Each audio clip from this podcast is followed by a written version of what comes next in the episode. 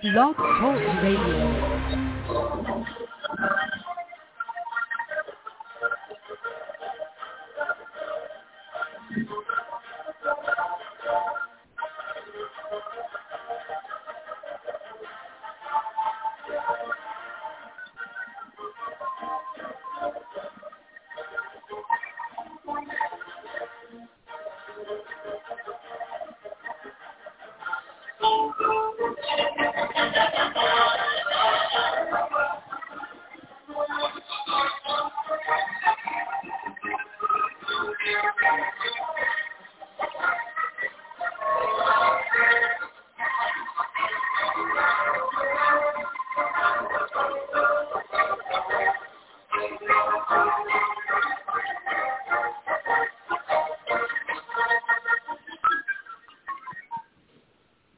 Tonight we'll go back in time when 22 men reached the rugged fields of yesterday, fighting for one more first down, one more yard gained, one final score which would bring victory after 60 minutes of battle on the gridiron. Tonight we'll explore the world of gridiron greats. Welcome to Gridiron Greats Football Memorabilia Yeah.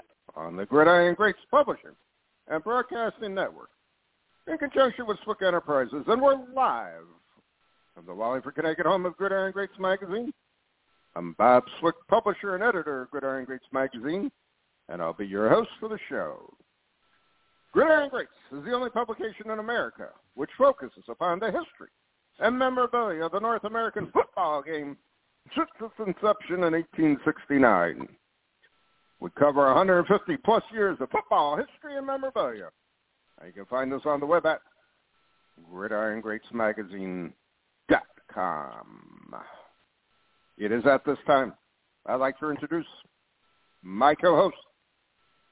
He's a senior contributing writer to Gridiron Greats Magazine, a football memorabilia historian, specializing in pre-World War II items, in particular Red Grange, and also Seattle Seahawk items in particular, Steve Largent.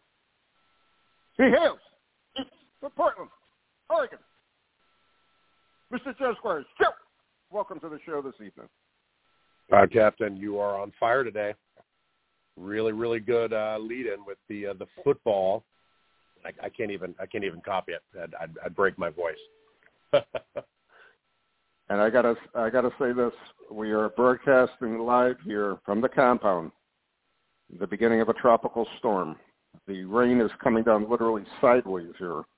oh wow! Uh, it's it's it's amazing to see. So uh, hopefully we'll get through the show with no problem, with no uh, drop offs or whatever. So I'm going to get going down. started. I'm yeah, exactly. I'm going to get started uh, by mentioning tonight is going to be a complete open forum for this podcast, and it's an open forum for a variety of reasons. Uh, to confirm what I've been talking about to several people lately, uh, we are in the process of moving uh, the moving to Southport, North Carolina.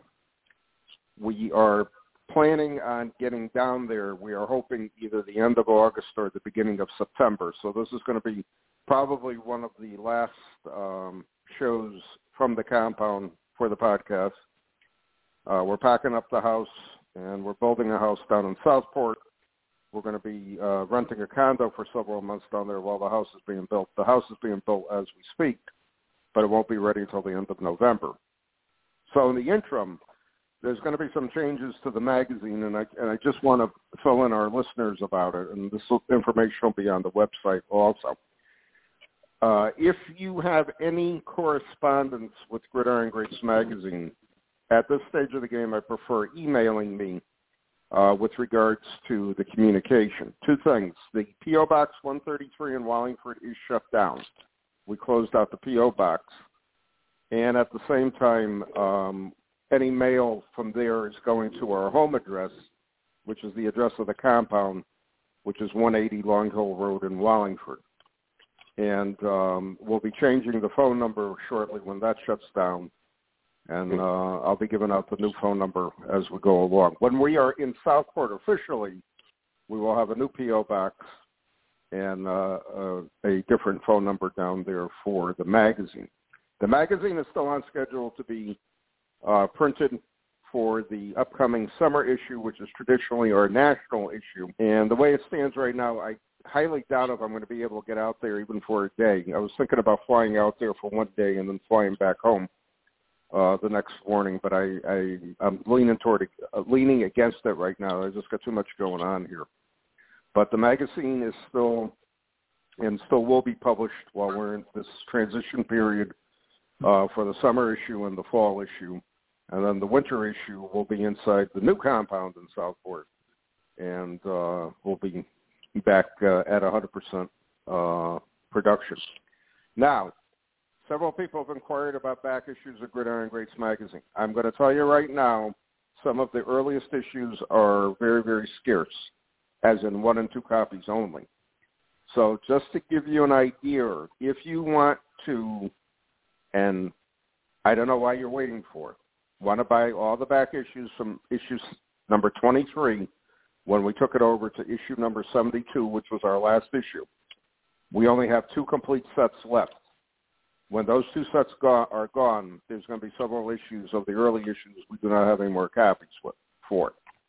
So I highly recommend if you are uh, thinking about getting all the back issues, contact me as soon as possible, and I'll, I'll work out the arrangements with you as far as those back issues are concerned. If you are looking for any back issues, issues number 31 on, we're pretty well set with them. So contact me. 23 to 30 uh, issues number 23 to 30, with the exception of 24, uh, we're really in short supply. So uh, please let me know if you're looking for something in particular, uh, and I'll, I'll let you know if I have it or not.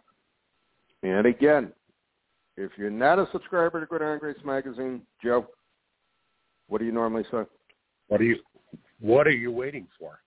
Seriously, if you're listening to this podcast and you're not a subscriber, that was a little bit of a head scratcher as well. the I don't know why you're not subscribing. I, I I don't understand it, and I don't understand why you're not buying a complete run of the back issues of Gridiron Greats magazine because it is a great source of football history and memorabilia uh, for any collector. I think it's very very important that you you study, look, and use it as a reference tool. There's a lot of great information, and by all means, please subscribe to our magazine. So again, that's a little brief introduction of what's going on uh, over the next few months. Uh, as someone who's only lived in three places in my life in an eight-mile radius of each other, uh, this is uh, somewhat of a a major uh, move. It's somewhat of an overwhelming move to realize how much actual inventory and my collection I have to pack and I did definitely get sticker shock when I got the quote from the moving company uh, with regards to the cost of moving uh, the collection from the compound. An interesting story, which uh, I wish I had known about this guy before. Uh, we had a, a dining room set um, that was uh, basically out of uh, production, an older set. So I advertised it for sale and I had a person from Illinois saying to me uh, she wanted to buy it. So I said, "Well, how am I supposed to get it there?" She said, "No problem. I, I have a I have a, a moving company that I use, and they'll they'll pick it up for me and they'll they'll ship it to me." I said, "Okay, no problem." So we worked out the arrangements. And the day the guy calls me and says, um, "I'll be there in a little while." Fine. So I expect to see a big moving truck in front of the house, and it's a guy with a trailer a one man operation. I never saw a guy move a dining room set in my life like this guy did. Um and if I had if I had known about him and I said to him, if I had known about you, I would have I would have hired you just to move my collection. So he said, Well, you know, he says I I've moved a lot of different things. So he said I never moved a football collection before, but I I know I could do it and then seeing his seeing his uh, trailer there and everything else uh, was pretty impressive. So I still might use them. I haven't decided yet. But uh, the other moving company, which is a, basically a uh, father and son deal, assured me they would take good care of it because I said that, that you know the collection is the run, yada yada yada. So uh, it'll be interesting to see. It'll be interesting to see what I end up finally deciding to do, hiring the other guy Yeah. or using the company I hired for the other stuff in the house. So Yeah, it's Well, amazing, and I, it's I something. think like that. It, it it's it's interesting. I've never moved a football club. It's we moved about four years ago, and uh, I I I personally moved my my sports card collection over myself, but you know just because Okay. it was too risky, it's too fragile. But I I keep a lot of my stuff in a you know six foot tall fire safe that's like you know four by four, and uh, yeah. Okay. I I remember having it delivered, and I was like, how the hell they move this? But you you have two guys, you know, who strap. I mean, it was just it was fascinating to watch them move something that weighed, you know, 400 pounds. Uh, yeah, really right, interesting. right, But I don't know if you remember this, but about six months ago, I went. I built an Excel spreadsheet that broke down every single. Uh, uh, every single gridiron greats magazine what volume issue season year Right, what was on the cover et cetera. I sent it to you because i was missing a couple of the you know your volume one stuff. But and then you know when you took over which was you know volume seven issue twenty three uh hmm and and, and it was funny because some of them have the you know volume eight issue X X on it. Some of them don't, hmm and I began to notice little inconsistencies. Like sometimes they would forget to change what they called it, you know, like autumn or something like that. It was just, it was it was interesting. Right, right, right. And Yeah, issues uh, through. issues issues one to twenty two. He went to um he was calling them autumn, winter, and then I just when I took it over, I basically switched it over to the number system. So Yes, and uh, you know, So, uh, yeah, and, yeah. and He his, it, it it was weird because he was calling it winter. Yeah, it was just it, it it was just fun to track. And then I you know made a list of what the you know what the cover was. You started doing uh, you know in the uh, uh, autumn of 2010 with uh, issue 31. You started doing the super collector. Uh, right, uh, right. uh, Abe um, Kolonik. I forget. He's Yep. uh, you know Dow, he's a you know huge you know Cowboys you know collector. He was your first super collector, followed by Todd Tobias and Glenn Christensen. It was fun to you know look at some of those because a, a lot of them became guests. Uh, you know, and it was yeah, it was just fun. Uh, and it, you know, and, and to go through, and I could remember interviewing a lot of them as well. I mean, uh, you know, Mike Blaisdell in the winter of 2016 as he got ready to sell his collection. Uh, you know, Doctor, Yep. you know, uh, Mar- you know, Martin Jacobs, et cetera. And I'm proud to say I've written 13 articles for Gridiron Greats over the years, and I've been the super collector once, which was the fall of 2019. It's good. And It's good. at four episodes a year. So you started at 23, and it's up to about 72 now. So about 50 that you've done, and I've written 13 articles for you. I, n- I never wrote an article for you know for Frank when he owned it. Yep. I didn't know about it. That's So first article I wrote for you, 1984 Topps Football. I remember that one well. 12 years I remember ago. that well. I remember it. Pretty fun. So, so I, I said it before, but uh, Wallingford, Wallingford, Connecticut, you know, where the captain is, is uh, you know, it's like it, it, you know, it's like Air Air Force One is whatever plane the president is on. The president travels on Air Force One, so we recognize that as being Air Force One. But you know, if the, if the president stepped, you know, took a hitched a ride in your Cessna, that would be Air Force One. Uh, but the mecca of football card collecting is the compound. It's it's where the captain is. So, uh, you know, pretty soon here, Wallingford, Connecticut will no longer be known as the mecca of football collecting. It will be Southport, North, North, Carolina. Well, Uh, I got a couple people. A, a couple of people have said to me, you know, uh, uh, first of all, they they they can't believe that we're actually moving, because uh, you know, with me, you could set your clock by certain things I do on certain days in town and so on and so forth. And when I was closing the PO box, I was telling, and the post office in Wallingford now has all new people. There's none of the old timers that I knew. I said, you know, I've had this post office box for 34 years. And I said I was probably one of the longest P.O. box holders in Wallingford, with the exception of about three other organizations in town that were uh, around. Uh, and I had my my uh, original Swick Enterprises business uh, back in '87 when I when I got the PO box. So uh, 34 years. Like Brenda says, how do how do you do it on the way home? Not going to the to the post office to check your mail. I said it's difficult because now I, I get off at a different exit off the highway to come home, and I don't make my daily trip to the post office anymore. So that's getting tough to use, to, you know, to be, to be used to. And uh, you know, packing Yeah. stuff, it's it's very mixed emotions because again, when we moved to this house, we were only about a mile and a half away from our other house. And my buddy basically took on my collection and stored it for me at his house. And then the day we moved in, that day after, he came over and, and we started moving in my collection. So it seems like in 13 years of being here, uh, we just accumulated so much new stuff, and I accumulated so much inventory. It wasn't even not even funny right now. It's it's it's just staggering the amount of books, media guides, magazines that I have, let alone all the back issues of Gridiron Greats magazine, which uh, I'm glad with the back issues. Uh, Phoenix Press, which prints uh, Gridiron Greats magazine, is going to be taking over the fulfillment of them when you order back issues. They'll be shipped out in New Oh, Haven uh, until I get it until I get set up in Southport, and then when I get set up in Southport, uh, I'm either going to come up here and bring them back down with me, or they're going to ship them down to me, one or the other. So uh, there won't be any in- interruption, with the exception, unfortunately, of the issues that we're really in short um, short uh, supply of right now. But uh, yeah, it's it's kind of hit, it hits me every day that we're a day closer to you know we're going to be moving out of here.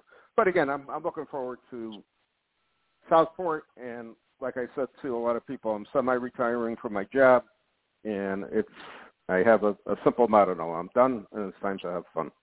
I want to do something different, and uh, I'm working on a couple book ideas, and uh, I want to write again, and see what kind of football stuff I'm going to find in North and South Carolina. There, that should be interesting. At the same Yeah. time. You're gonna So maybe write that long, long, uh, long fan-awaited book on Steve Largent. You're gonna try and sweep the knee on Chris Willis. Get to it first. I'll try to beat him out on it. I hate to compete with Chris, but Yeah. in this case, it, it's it's it's quite possible.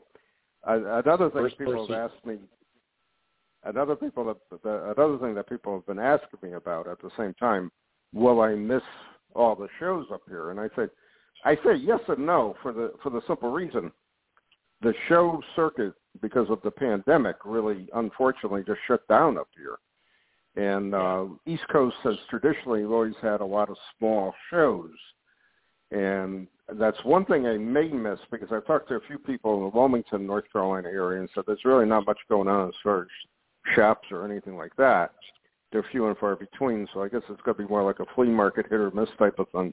And then I could always get into Chantilly in Virginia. It's a six-hour drive for me, or uh, basically an hour plane uh, ride. So uh, October I'll be at the Chantilly show with uh, Nice. hopefully some some other VFCers there, and uh, it'll be interesting because I have never been to that show, so it's going to be interesting for me to see the show, and um, hopefully down the road I can set up there or, or something. And I'm also seriously thinking about opening up a little shop in Southport of football only. Oh. Uh, what I've always wanted to do, A to Z football. Uh, everything from books, magazines, cards, equipment, uh, jerseys, um, you know, polo shirts, stuff like that, and uh, see if that would fly That's down there. So I thought about That's doing it cool. here in Wallingford numerous times, numerous times, numerous times, and I never pulled the trigger. And at the height of the the explosion of cards, I came very close to setting up something in 1990, but then I decided against it. My daughter was real young; she was only uh, two years old, and uh, it was just it was, too, too much going on, so that never panned out. That was that was the time frame I worked part time for a card shop in Meriden, Connecticut, which is a town next to us, and I helped that guy out for a couple of years until he shut down. But anyways, uh, I'm I'm thinking about that too at the same time. I figure I got enough inventory. I could just put my inventory out and and order a few other things here and there and see what happens. Who knows? nice. You know. Nice. I love it. It'd be interesting. Well, how, how many back issues do you have? I mean, you know, like I said, going back to volume seven, issue twenty-three is when you start. Uh, the uh, well, some yeah, some issues, some issues. Uh, you know, we we make we probably have twenty to thirty, uh, if not a few more, and a lot of issues were a dozen or less down. So, long story short, we are, uh, you know, we are really getting down to the nitty gritty, and I, I try to always publish at least fifty to a hundred extra issues after our subscribers and and uh, show show people that that sell the magazine. And uh, some issues I, I sell quite a few, and, and other issues um, not as many, but over the years they've sold. So I'm still looking at probably a good 1,500 Gridiron Greats copies that are sitting right now oh downstairs and um, back issues so again, anybody looking for anything, uh, you know, with the exception of 20, uh, basically uh, the 20 issues, with the exception of 24, we're in pretty good shape if you're looking for anything. But wow. at the same time, at the same time, um, I'm finding out more and more as Frank found out with his first and second issues being so rare. Um, there are not that many issues in circulation anymore. And again, as a lot of old time readers uh, unfortunately pass away or stop reading or whatever the case might be, I try to uh, pick up those collect those uh, sets of magazines from them from the family, so I can resell them in, into the market for the people who are looking for it. Because as we know on in uh, the magazine, there were a lot of people looking for issues one and two for many years now and there's just not a lot of them out there. I mean, they're a tough tough find to say the least. So, uh, anyways, yeah, that's the update. And uh, again, I'll keep everybody posted. We're gonna gonna be changing some stuff on the website. And uh, long story short, we'll still be operational. We'll still be going. There's probably going to be a, a good week or so when I'm actually moving down there that I I, I won't be uh, pretty much online or doing much of anything other than getting set up at the same time. So anyways, moving to other subjects. And I want to lead off with the National. And again, I probably am not going to be at the National this year. and uh, Joe, I know you're going to be there. So give mm-hmm. me some thoughts as far as what's going on and uh, so on and so forth. Oh, just excited. It's my first national, and you know, three years I, I missed Atlantic City because I don't really like Atlantic City. Uh, last year and uh, last year I missed because, or two years ago I missed because of friend's wedding uh, in August, and then last year because of you know COVID, obviously. So I mean, it's been a couple of years, and I'm, you know, I you know I I I, I dig uh, you, know I dig chat boards, and I I I you know dig talking to my friends, but you know nothing beats in person sitting, uh, you know, sitting there having pizza, you know, with your friends and talking ball. I, I dig it. You know. This is going to probably be the first national. I was trying to figure it out in about 15 or 16 years I'm missing, uh, besides obviously last year when it was canceled. So I, I, I'm very bittersweet about it one way or the other. I am attempting to, uh, and probably will have some of the national issue, however, at the uh, national for uh, for people to have them available, picking it up. So I'm working on that right now for the logistics of it. It obviously will not be what I normally bring, which is a I, I normally bring about 100 150 issues there and uh, hand them out to people who've never seen it before, so on and so forth. Yeah, and again, like you, I, I do miss the camaraderie and the talking and seeing a lot of people that I unfortunately see once a year type of situation. Yeah. And uh, again, Chicago's one of my favorite areas because it's pretty easy to fly in there, and you take the van right to the uh, hotels. And uh, I do enjoy the casino there at the Indian River uh, Casino with the restaurants there. And um, you know, I'll miss it. But it is what it is. Yeah. It. Yeah, it's going to be. I'm bringing bringing my son Xander. He he's excited. The other Good. day, you know, I told him we were doing it, and then a couple days later, you know, I reminded him like, yeah, you and I are going to Chicago. We're leaving on you know, Thursday morning. We get there Thursday. Uh, you know, we're having you know we're having football or we're having a pizza with the Leatherheads. You know, all the football guys. You know, Thursday night at the pizza place, and then there's a a baseball game going on Thursday night. So we're going to leave pizza. And we're going to walk down and grab the baseball game, and then we're going to get up the next morning, walk the floor. Uh, and there's a, a you know a, another group of guys that's having dinner on Friday. And then we're going to walk the floor a little bit on Saturday, and you know then and we're going to call the ball on Saturday. But we'll probably end up just you know grabbing some friends, and and he just goes, yes, yes, I love that. And I was it, it surprised me for a second because I was like, what the hell? And he's like, I want to get a Rob Gronkowski card. What's his rookie card? Because he loves Gronk. He wants to be a tight end. And, and I'm like, well, let's go look. I mean, I actually don't know what Gronk's rookie card is. You know, that's Cool. kind of the shiny world. And, and you know, so we spend about ten minutes on eBay trying to figure it out. I'm like, well, let you know, you know, make a list and you know, take a picture. You know, with his little cell phone we just got him that you know only has a couple numbers available. You know, let's uh take a picture. Let's figure out what Gronk card you want, and then we'll walk the floor looking Yep. for it. And you, you know, it's it's Yep. just it's kind of funny. It's like how are how are collectors born? This is this is it to me, and it's a hanging around. you Exactly. know, men like us.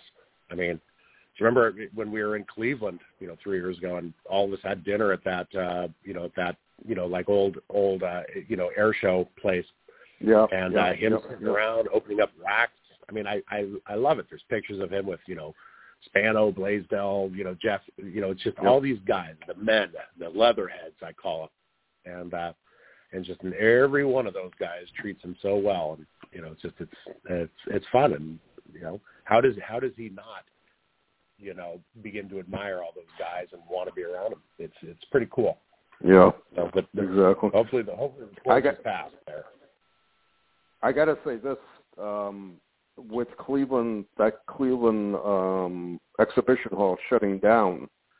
I guess they're going to be Yeah. going to Atlantic City more so. And I I did like Cleveland the the exhibition center a lot better than I like the one at Atlantic City. Uh, Atlantic City is very crowded, um, and it was just logistically it's it's much more difficult to get around. Cleveland was you know out in the open type of thing, you know, with the um, I don't know what it was a highway or whatever right off uh, right off the highway you got off and you got right there type of situation. I remember the last actually that convention uh, I stayed downtown Cleveland. I was right near the stadium, and Eric Yeah. Stang stayed at the same hotel that I was at. So it was it was nice because we got to go in every day together, and, and we came back every day uh, from the convention, and then we were able to hang out at the uh, a couple bars there uh, in the hotel, and then right close by after the show and talk. So that that was interesting to say the least. And downtown Cleveland was very interesting. I really got I enjoyed uh, walking around Brown Stadium, new stadium, Yep. even though nothing was open. Um, and it was it was a very very interesting trip to say the least. Atlantic City is Yeah. is not at all not at all like uh, Cleveland. And Atlantic City is the type of thing you go back to your hotel at night and that's about it. You know. Yeah. So I have a um, good friend who lives in Cleveland. So uh, before before we went to a baseball game, we went to his house for the day, and you know we're swimming in his you know pool of his apartment, and you know grabbed a barbecue, and he drove us down to uh, you know drove us down, gave us the tour. We grabbed uh, you know grabbed lunch. You know, just, I mean we spent you know probably five six hours that day. You know, uh, Mhm. you know touring Cleveland from a local it was pretty fun. Yeah, Cleveland was Yeah. Cleveland was was a very nice setup. I, I had a I had a nice time. I, I actually came in before the show started. I spent a day by myself in Cleveland, so I walked around, walked around the stadium, went to the Rock and Roll Hall of Fame there, and I had a nice dinner uh, at a restaurant downtown uh, that evening, and then just walked back to the hotel. So it was, pretty neat. Atlantic City, on the other hand, is Atlantic City. I mean, it's, I, I've been going to Atlantic City since I was a kid, since it was very close to Connecticut here, and it's not at all like it was back in the '60s. Obviously, and, um, I just I don't know. It's it's more of a Atlantic City for the national is more the people who will make a day trip from the tri-state area and from Pennsylvania to see what's going on there. There's not as many people like in a Chicago setting where they're there for the week. You know, they're for Wednesday through Sunday and, you know, are at the show every day type of thing, visiting, so on and so forth. Much different crowd, to say the least. Now, what's on your want list for the National, Joe, if anything? uh, a little bit like you, I hope to come across some old Pottsville Maroons postcards, you know, sitting in the, uh, you know, dollar bin. good, good, good. Keith Javik is set up. Uh, he's always good for some stuff. Uh, I started setting, you know, my, you know, this is to be taken to the national, you know, stuff aside. I, uh, I think I'd mentioned some of the, you know, hunt auction, you know, Pottsville postcards I sent to SGC to grade, and, and because they were autographed, uh, SGC refused to grade them because they don't grade autographs, and their fear was if they graded the card, that people would think that was associated with the autograph. And I, I actually right, had an email right. dialogue with the, the head grader. I'm like, well, just put, you know, right in the, you know, right in the flip that, you know, autograph not graded. He's like, nah, we don't want to confuse it. So I'm taking those, you know, hoping I can talk to somebody at customer service at SGC and talk to them into grading them, or you know, I'll pay for the, you know, the the quick turnaround time, you know, to get them slabbed by PSA if they decide. I have some ticket subs that want to get graded. I have a couple wax pack, uh, wax boxes. I want to get sealed, um, stuff like that. So it, it, I, I tend to take the stuff that I want to. Yeah, I have a couple consignments I want to, you know, hand off to you know, you know Al at uh, Love of the Game. You know, I, I dig his auction. Mm-hmm. Uh, you know, when I was uh, Mhm. supporting him. So I have a, you know, a, you know, call it a, you know, call it about thirty items that I'm bringing. You know, it's it's kind of fun. Good, So- good. Sounds good. But- It's, a great time. Yeah, it's a great time. you're you're, I, I, you're going to be missed. I thoroughly, anchoring down the anchoring I- down the corner of the Josh Adams, uh, you know, or you know, I mean, there's a lot of lot of stalwarts that are missing. I mean, you know, you get you know Andy and John, you know, Yep, yep, you know, yep. you know, MSD no longer setting up, and you know, you know, Josh, it's just, uh, yeah, you know, Yep. times are changing, I guess.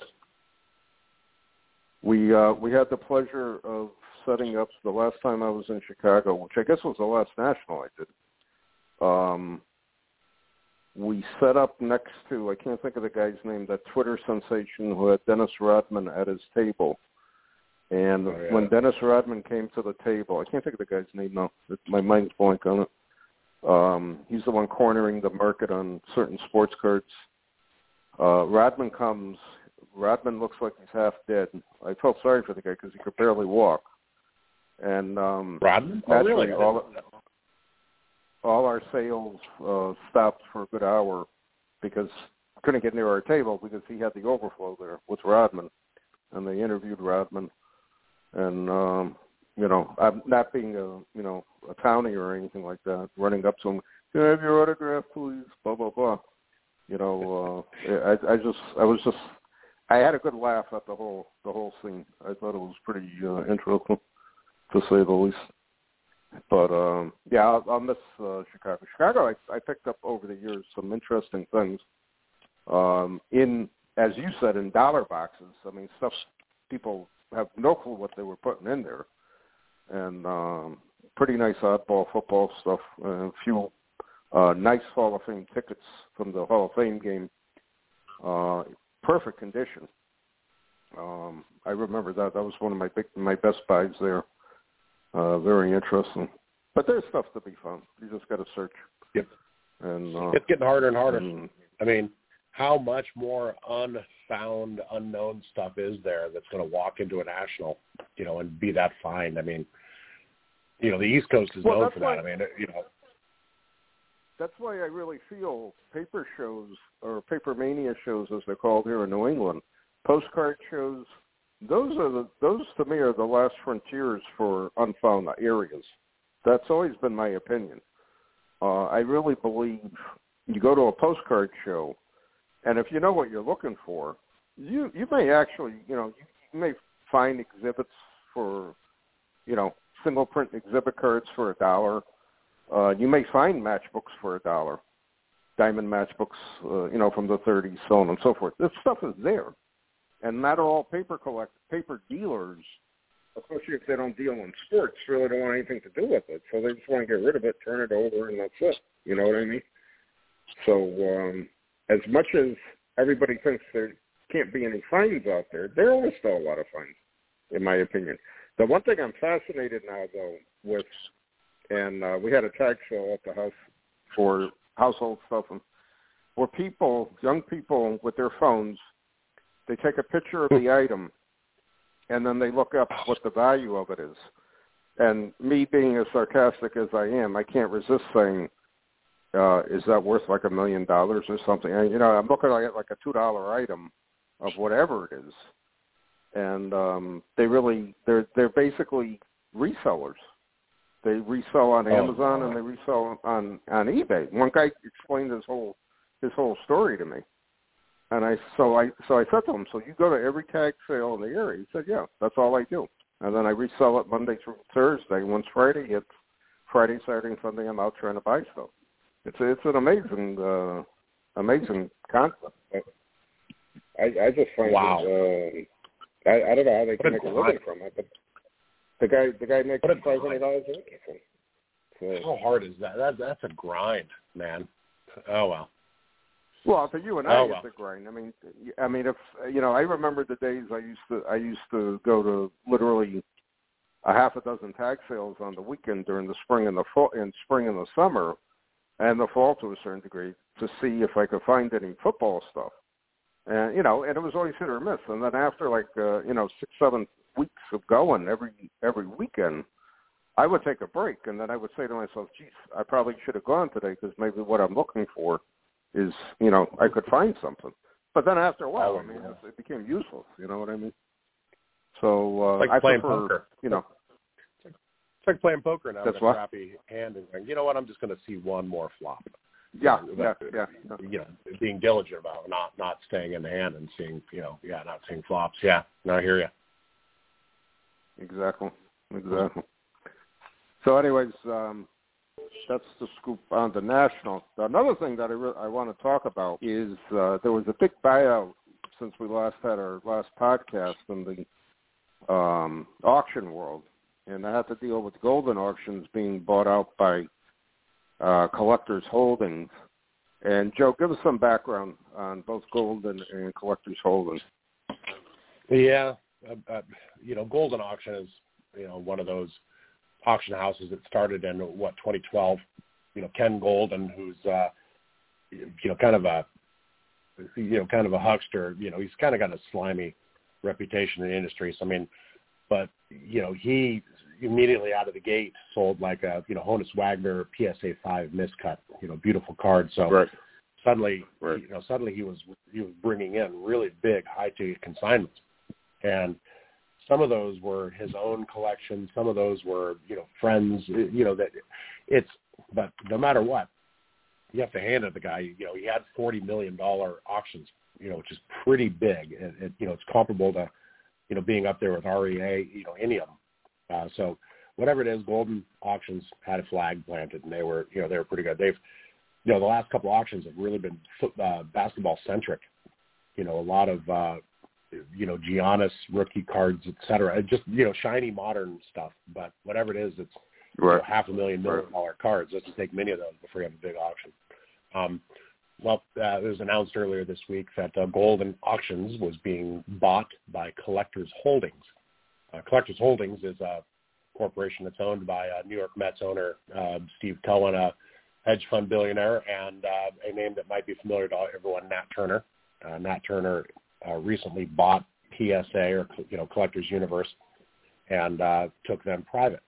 So PSA is now a private you know company, the largest grading company, the number one grading company you know in the world, is now privately held by you know a gentleman named Nat Turner, who now is part of a company that bought a very large auction house. Uh, and you know the, the right. Nat Turner. First, first question. First question. Hold Yeah. on. Hold up. Hold your thought for a second. Do you feel like I feel that there could possibly be a massive conflict of interest here? Well, yes, obviously at first blush, um, and but from everything I've read about Nat, from all the interviews I've seen with him, he's a he's a consummate business person. First of all, I get the feeling he's too damn busy to uh, you know to influence certain grades. Uh, so for for example, I, I own half of an HVAC company. I own an electrical company here in Portland, and I own half of an HVAC mhm. company about two years ago. Uh, Mhm. does my does my electric company do I get preferential treatment? You know, uh, electric electrically. You know, uh, you know, do we, you know, do we share Rolodexes? Of course we do. Uh, and I mean, for years, you know, high end auction houses have gotten preferential treatment, or dealers have gotten preferential treatment to PSA. If you're submitting 10,000 cards a, a month to PSA, you're a bigger deal than I am, who submits, you know, 20 cards a year, and you should get preferential treatment. You should get access to deals, or you know, hey, I'd like to talk to the dealer about you know these grades coming up. You know, I'd like to, and so I mean, you know, but you know, uh, you know, Golden came out, you know, with a statement and said we're we're operating the same as we did yesterday. He uh, he told uh, Sports Collectors Daily there's a firewall between Collectors Universe and Golden auctions. I will not get better service or preferential grading from Collectors Universe. I'll still do business with PSA's competitors. I'll continue to use SGC and Beckett. And Right. you read that and you're like, well, you know, you know, half the whole truth is not the truth. Um, obviously, there are some shiny cards that that sell better in Beckett because kids, you know, younger kids like Beckett. Us older guys like PSA or SGC. Um, but to say I will not get better service or preferential grading is silly. I mean, of of course you will. Of, of course you've got, you know, you know you've got the inside track on it. Um, so, but will there be a firewall? I mean, I too much at risk if a if a slider high end card appears in a PSA holder and is is sold by Gold Gold, and to me, there's just too much at risk. PSA's reputation, you know, as being, you know, you know, authentic, not you know, not you know, swayed, and you know, Goldens. I mean, and and just you know, I don't know. I just I think it's going to be under a microscope. If a high grade SGC card appears, will it be under the same microscope? Probably not. So I mean, I don't know. I, I I tend to be a little more. There's too much at risk. There's millions of dollars. So if one card looks like it's overgraded by PSA uh, and is going through a golden auction, that's not a consignment. Then uh, there's just too much at risk. Exactly. Gold- Golden's at risk to lose consignments. PSA's at risk to lose their reputation as being, you know, the number one collector. And then through Well, all you know, this is, you- you know, through Using- through all this, using Bob your- Swick, who doesn't collect graded cards, sitting off to the side saying, "You, you all, flip, flipping the Well, you know, all of us." the, the the example you gave with, within your own company, to me, uh, that to me is more of a, a complementary company between the Yeah. two. Because again, I mean, I, I know a couple of companies here locally. The guys are they they're an electric company and they're HVAC heating and heating company. You know what I mean? They do both, and it's not as uncommon or common either way. But again, I don't think you know. um I think it's more of a convenience thing, saying, "Hey, we we we can do handle all the electrical because we're an electrical company too." But in this case, you know, I go to Golden with my collection, and I said, "Well, we got to get you know we got to get all your keys graded from the from the 50s and 60s because you're losing too much money on the table." So Yeah. we're going to hold up the auction. Uh, we'll get a we'll get our cards your cards back uh, for you know within a couple of months, and then we're going to feature your auction with your collection, yada yada yada. Uh, but because we're giving you better service, we're going to take a higher commission rate on your on your uh, consignments here. So, okay, if somebody doesn't know what, what what's the average consignment rate. A, B, why are they getting better service? C, and are they really going to get more money because they're golden auctions? Or are a lot of people going to be turned off by saying, well, I really don't want to bid in golden auctions because they're, you know, they, they're connected to PSA, so I, I, I'm not comfortable with that. You know what I mean? So I don't know which way it'll go. Obviously, I've been wrong on this numerous times, but uh, I just I don't like it. I hate to say it. I just don't like it. I don't I don't think it's Well- good for the hobby. You know, you know what I mean? Yeah, we've also had we we have some friends of the of the show uh, you know, who you know are now associated with PSA. Todd Tobias, No, I who know. works at PSA, man of high integrity, and you know Scott Alpaugh, who's you know a stalwart of the industry. He's been doing this longer than I have. I mean, way longer than I have. Uh, you know, who worked for, worked for an AI grading, you know, you know, uh, you know, kind of pseudo grading company uh, that got bought up by PSA. We talked about that a couple shows ago. I mean, both of these guys are the kind of people who, if they saw something nefarious, if they saw like a, hey, you know, here's ten cards from Golden, wink, wink, you know, that that they wouldn't stand for that. Uh, so maybe Mhm. I'm a little too, you know, relaxed in this, knowing that there are good people in the hobby who work, you know, for one of the largest grading companies in the world, PSA, who wouldn't put up with that kind of crap. I don't know. You know, Mhm. maybe I'm naive. That, who knows? you know. Yeah, I know. And maybe. I'm too I'm I'm too overly uh pessimistic because you know what I I just seen and again I know I'm a dinosaur, but I've seen so many changes in the hobbies over, over hobby over the years. I just love to see somebody like your son walk around a show and asking dealers, "Do you have any of this card or whatever that card type of thing?" And if a kid like that came to my table, you know what I would do? If I had the card, it's his, and I don't want anything for it. Just take it, enjoy it.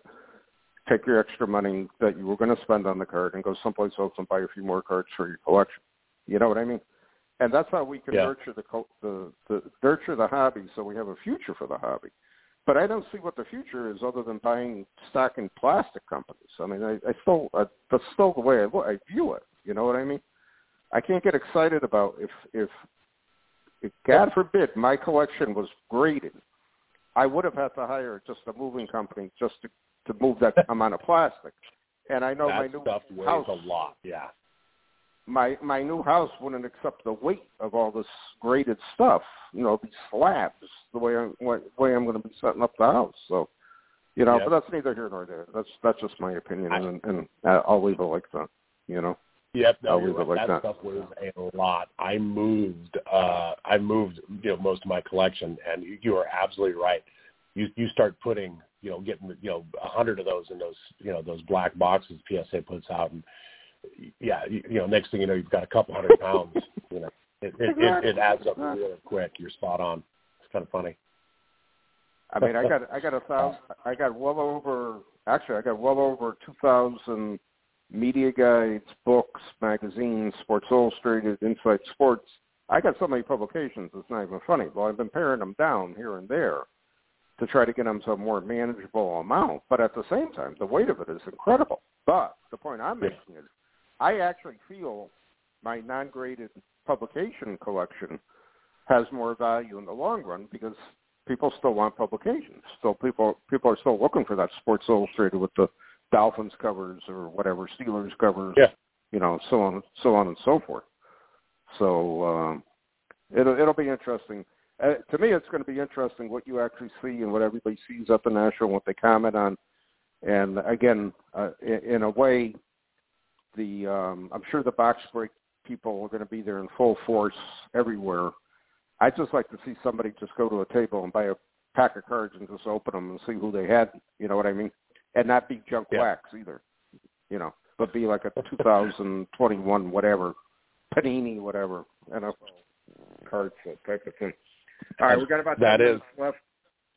And that is some other stuff I'm bringing. I uh, I'm bringing about uh, you know seven or eight wax packs, uh, you know for uh, you know to, to rip open at the uh, the Leatherheads dinner so that we can you Yep. know because Yep. that, that always seems to be fun.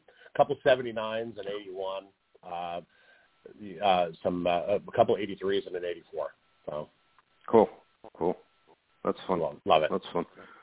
All right, last 10 minutes or so, I want to touch upon uh, the continuing saga of PWCC, Operation Bullpen, uh, a, an issue that I don't think is going to be going away anytime soon. Yeah. And uh, looking at, um, you know, again, for those not familiar with it, 2019 Operation Bullpen was opened by the FBI to basically look into the allegations that PWCC and in particular Gary Mosier, a noted card doctor, were buying cards, doctoring them, resubmitting them, getting them graded, and then selling them. So do we have different players in the same grading game? What's going on with this? What's your input Yeah. on that, Joe? and it's much to do about it, it's the same stuff as as we were talking about it's just gosh you know you remember WeWag you know when it was a game people buying you know you know like a you know a really nice PSA 7 cracking out a Yep. PSA 8 card resubmitting it to get into an 8 sliding the 7 in there resealing it i mean you know you know, and, and again, going back to here's the, the captain who doesn't collect graded cards, laughing at all of us, you know, who are going through yet another, you know, you know, b- you know, big, big you know, sealed wax, or, uh, you know, sealed graded card problem. So it's, uh, Yeah, yeah. but uh, as you mentioned, in you know 2019, you know PWCC, you know who owns by you know owned by Brent and uh, Betsy, you know Huigens. Uh, actually, they live here in Portland. They're, they live about uh, you know about two blocks south of my house. I walk my dog by their house about twice a week. Oddly enough, um, I didn't even realize it was That's them amazing. until another friend of mine who lives is their next door neighbor. neighbor's like, "Hey, you collect cards? What's up with this?" Because Betsy mentioned she was really nervous about an FBI investigation. Like, oh, oh, those people are going to jail. so, like, yeah, if, if they if, if they borrowed your lawnmower, I'd get it back. Uh, but uh, you know, the the wheels of justice move slowly, and uh, you know, here it is. It's you know, so for two years, the FBI is in you know investigating Operation Bullpen, and it's you know longtime card doctor Gary Mosier. You know, he'll buy a card, or or you know, PWCC will buy a card. You know, that's you know, like you know, take the fat 48 Leafs. They'll buy it, they'll crack it out, they'll doctor it, they'll resubmit it, and you you want to you want to know a company that gets really quick turnaround times at PSA, it's PWCC. You know, they I, I can't I can't even guess how many cards they submit. Back when Yep. I knew Jonathan Miller, he was Orange County Sports. He told me he submitted you know between fifty and seventy thousand cards a month to PSA, and you know he had it down to you know you know a two dollar grading fee. This is you know you know ten years ago, obviously, but he had it down to a two dollar grading fee, and you know he had a PSA ten only thing. So if PSA looked at a card and said, "Yep, that's a PSA 10," they'd slab it. It'd be five bucks. If they looked at it and said, "Nope, it's not a PSA 10," then they charge him two dollars for the review. And I was always like, "Well, that, that's kind of, you know, so there's a financial benefit for PSA to put that in a 10, you know, but you know, still, it's uh, you know, so you know, here's PWCC, you know, and there's a lot of people on a lot of message boards, uh, that, that you know that are you know, finding this that are, you know, tracking cards. Say they're, you know, like the Brady rookie card that's numerically, you know, num, you know, that's numbered, you know, sequentially. You, you know, you, you know, you see somebody, you know, buy a, you know, card number 19, and then six months later, you know, Yeah. buy, buy card number 19 in a PSA six, and then six months later, card number 19 shows up in a PSA nine, you know, slab. Yep, yep. I mean, it's it's that, or you know, cards with very specific stains or marks on them, or you know, or, or you know, Well, that's miscoloring. You know, cards cards that can be identified. I use I use I use the example all the time is where the heck did all these perfect 48 and 49 leaf football cards come from? I oh, honestly can say in all the years I was collecting before cards got graded, I never saw a 48 or 49 leaf card better condition than X at best. Excellent condition. Uh, the bulk of the 48 and 49 leaf cards that I collected over the years were basically G, VG, possibly VG, EX, very good, excellent, but split one or two X, but honestly, most of them were graded fair to good because they were beaters. I mean, I never saw cards in good condition.